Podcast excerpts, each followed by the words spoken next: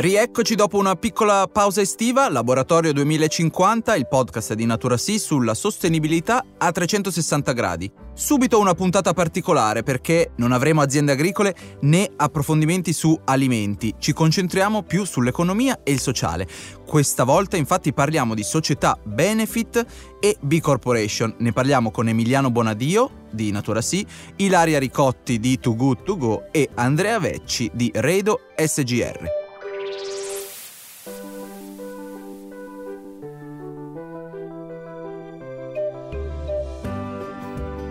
Laboratorio 2050. Un sì per la Terra e per l'uomo. Cedo subito la parola alla mia compagna di viaggio, Celeste Righiricco, che ci fa una piccola introduzione sul tema con le 3 P della società Benefit. In queste 3 P si possono sintetizzare i tre principali obiettivi delle società benefit. Persone, pianeta e profitti sono infatti le tre aree di impatto che permettono alle società benefit di trasformarsi da aziende estrattive, che estraggono più valore dall'ambiente di quanto riescono a restituirne, ad aziende di impatto positivo, ovvero contributive, che donano al benessere globale più di quanto sottraggono. Spesso, nel far riferimento alla società benefit, si nominano anche le benefit corporation, ma è utile fare chiarezza. B Corp e società benefit non si escludono necessariamente a vicenda, ovvero una società benefit può anche essere una B Corp, ma non necessariamente si equivalgono. Facciamo chiarezza. Le società benefit sono un fiore all'occhiello della realtà italiana. Possiamo infatti affermare con orgoglio che l'Italia è stato il primo paese europeo a dotarsi di una normativa specifica per le società benefit entrata in vigore nel 2016, che prevede obiettivi precisi al di là del profitto. Le società benefit si identificano dunque in base a un vero e proprio statuto aziendale, come le SRL, società a responsabilità limitata, o le SPA, società per azioni, per esempio. Le società benefit qualificano aziende che danno alla propria strategia nuovo imprinting nell'oggetto sociale, Nell'esercizio dell'attività economica, oltre allo scopo di dividerne gli utili, l'azienda ha una o più finalità di beneficio comune e opera in modo responsabile, sostenibile e trasparente nei confronti di persone, comunità, territori, ambiente, beni, attività culturali, sociali, enti, associazioni e altri portatori di interesse. A garanzia della propria natura di società benefit, queste declinano nello statuto sociale gli obiettivi di impatto. Ciò impegna pertanto soci e amministratori a mantenere centrali nell'attività aziendale gli obiettivi statutari anche in caso di cambio della compagine societaria. La certificazione B Corp, da cui le Benefit Corporation invece è una certificazione di impatto che non prevede alcuna modifica formale a livello statutario, senza formalizzarne lo status di società benefit. Il movimento B Corp caldeggia comunque le aziende certificate a compiere questo gradino ulteriore e assumere lo status di società benefit. Lo stesso movimento di ispirazione statunitense è stato infatti tra gli artefici dei processi che hanno portato il nostro paese a dotarsi della normativa relativa alle società benefit. Grazie mille Celeste, allora iniziamo col nostro bouquet di esperti. Convoco sul nostro palcoscenico sonoro Emiliano Bonadio, responsabile del bilancio a sostenibilità di Ecor Natura Sì. Ecor Natura Sì è una società che da 36 anni si impegna nel biologico, nella sostenibilità in agricoltura, in termini sia di eh, commercio che divulgativi, che di eh, realizzazione di un'agricoltura che potremmo voler definire rispettosa in particolare non solo del suolo, quindi non solo dell'ambiente, ma anche degli aspetti sociali. Ecor Natura Sì nasce quindi con questi concetti improntati sulla sostenibilità che a distanza di 36 anni possono essere finalmente inquadrati anche in un quadro normativo che è diverso da quello degli anni 80. Infatti esiste una legge che è quasi un'esclusiva italiana no? che porta al riconoscimento di alcune società come società benefit è una legge molto interessante perché norma quali sono gli impegni che l'azienda, che le imprese prendono attraverso appunto una modifica dello statuto che deve eh, esplicitare quali sono gli obiettivi in termini di beneficio comune che le aziende decidono di perseguire. Ok, quindi eh, si tratta di un netto cambio di rotta, non un capriccio di un, di un giorno qualunque. Esatto, sì, non è, non è, un impegno che posso prendere così in maniera estemporanea, ma viene pensato, strutturato, costruito e quindi viene poi anche registrato. Registrarsi come società benefit significa avere l'intento di bilanciare gli interessi di profitto con gli interessi di beneficio comune. Infatti, appunto, come dicevo, degli aspetti mandatori che sono quella di inserire a livello di statuto quelli che sono i benefici comuni che si intendono perseguire, l'obbligo di rendicontazione, quindi il bilancio di sostenibilità in questo senso diventa mandatorio ogni anno anche per le aziende che normalmente non sarebbero obbligate a farlo.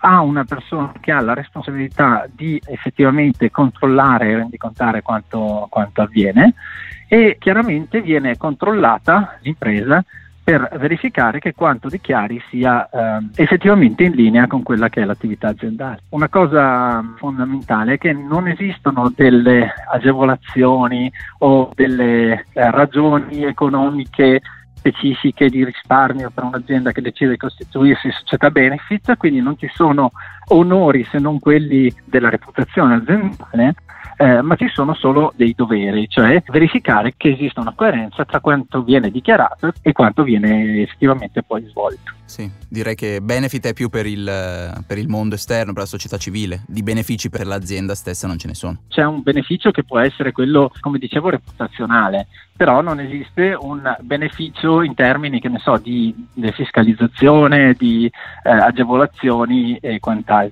Sicuramente è un beneficio quello reputazionale che è, è molto importante anche a livello finanziario, se vogliamo fare questo esempio, si vanno a richiedere appunto delle rendicontazioni di impatto delle imprese per quanto riguarda so, l'accesso a fondi piuttosto che a finanziamenti, a bandi e così via.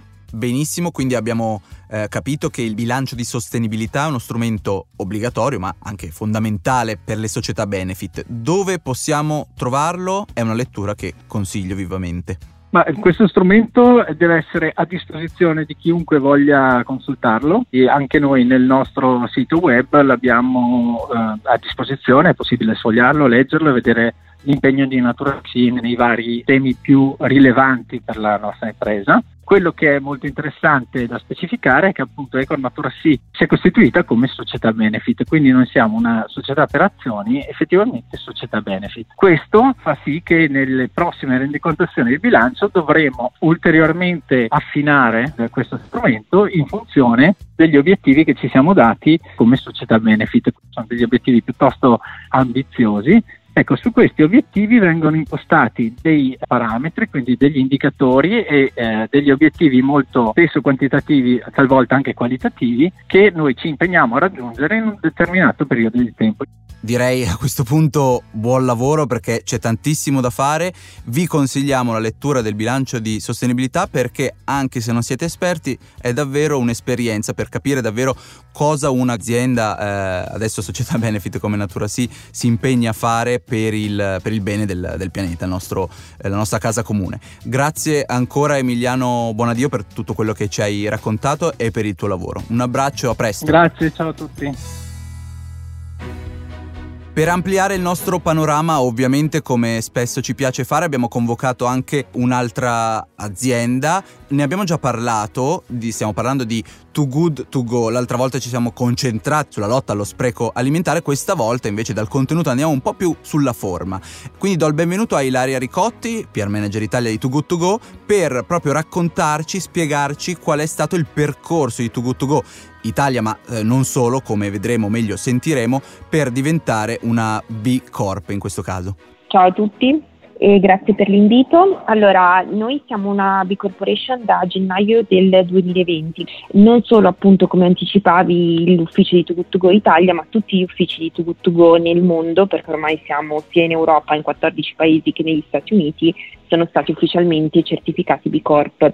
Che cos'è eh, la certificazione B Corp? È una certificazione che viene data a delle aziende che dimostrano, quindi ci sono c'è un assessment che tiene conto di cinque criteri principali e a cui viene assegnato un punteggio quindi a queste aziende che dimostrano non solo di perseguire del profitto, quindi di eh, appunto essere for profit, ma anche di tenere conto di altre eh, caratteristiche importanti per la società, quindi l'ambiente per esempio, ma anche il benessere dei lavoratori o comunque in generale di portare un beneficio positivo che vada al di là del solo profitto aziendale.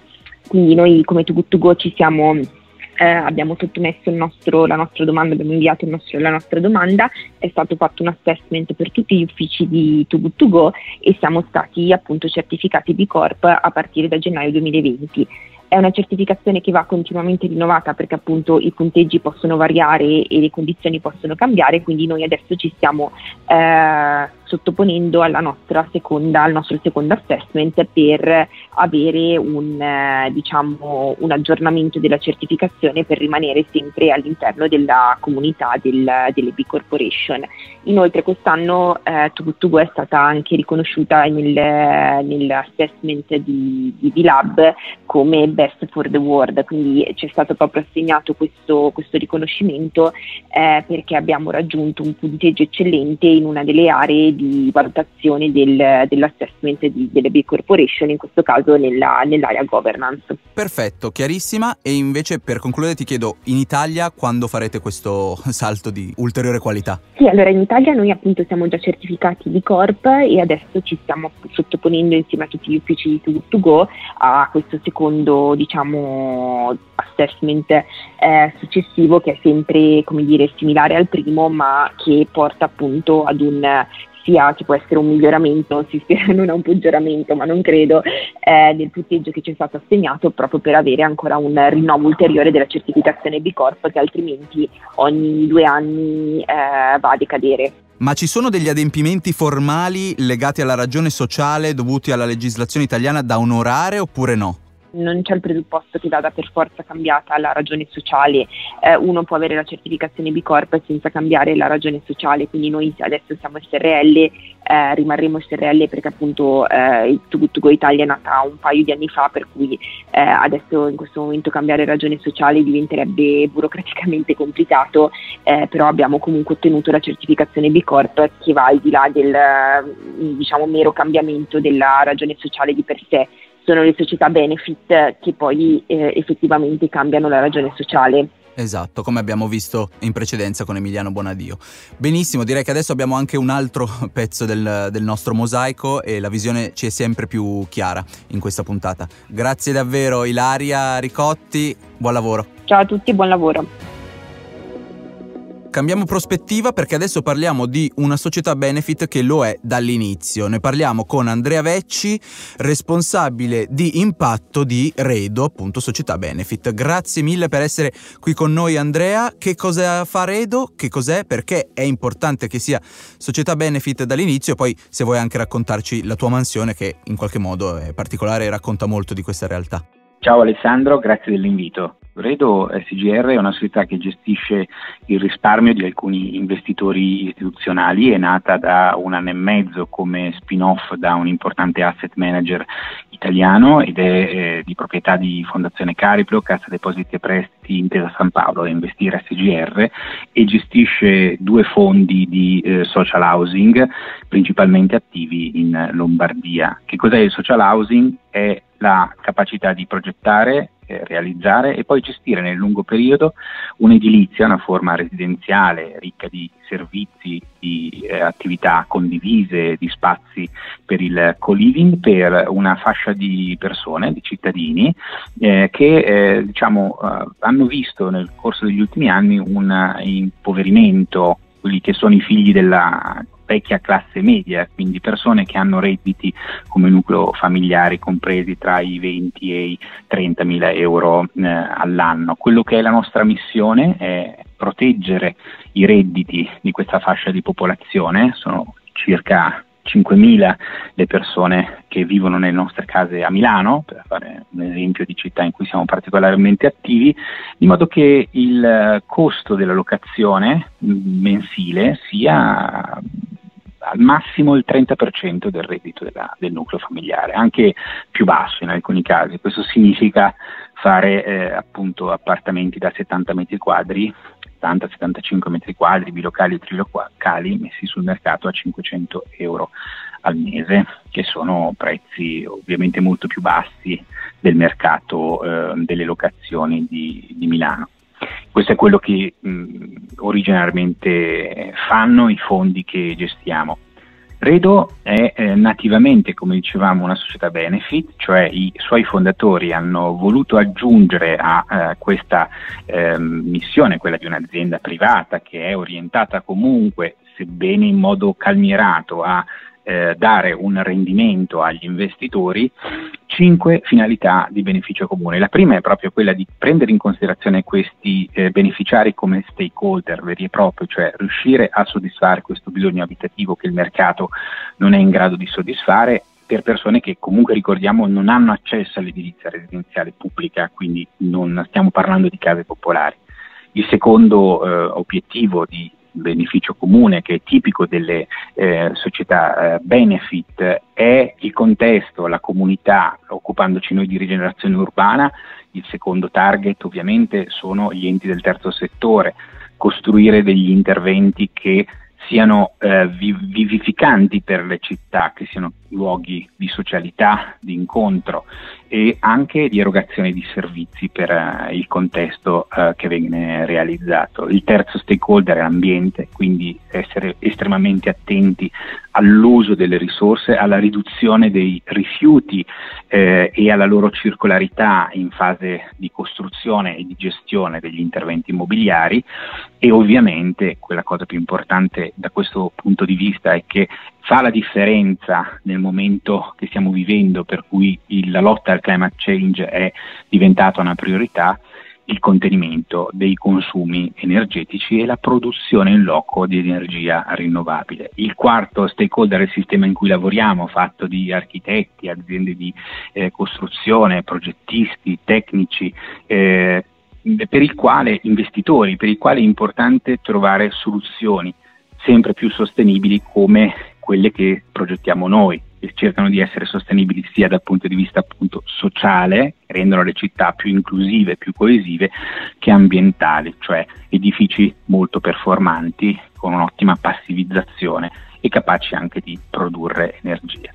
Il quinto e ultimo uh, stakeholder sono i lavoratori di Redo, i quali partecipano insieme agli eh, investitori, insieme ai soci, alla definizione, al controllo di quelle che sono queste stesse strategie Fantastico, grazie mille, sei stato veramente precisissimo. Per chi volesse approfondire ulteriormente, ricordiamo redosgr.it dove vedrete che tutto ciò è, è realtà e non solo utopia, è davvero una, una, società molto interessante che fa cose molto belle.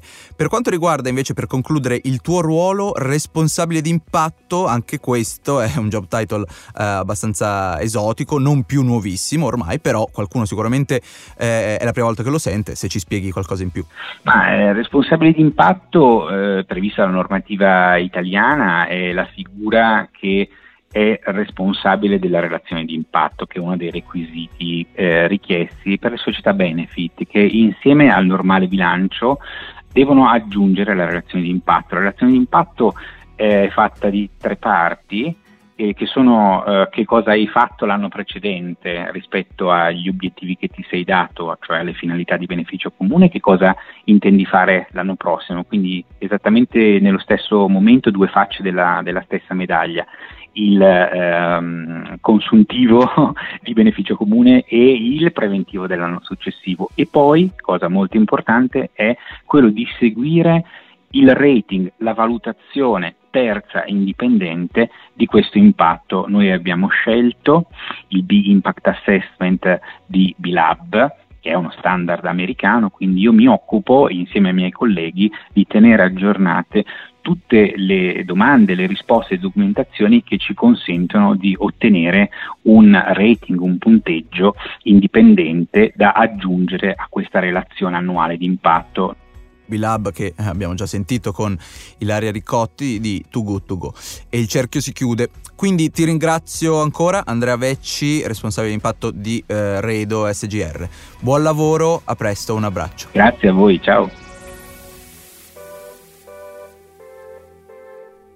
E anche questa volta siamo giunti alla fine. Celeste, abbiamo chiarito i tuoi dubbi su B Corp e società benefit? Sì, assolutamente. Adesso mi è tutto molto più chiaro. Beh, sono molto contento. Dobbiamo ringraziare allora ovviamente i nostri ospiti che sono intervenuti in questa puntata: Emiliano Bonadio di Natura Sì, Ilaria Ricotti di Too Good To Go e Andrea Vecci di Redo SGR. Ci sentiamo alla prossima puntata dove parleremo delle terre di Ecor. Ciao. Ciao.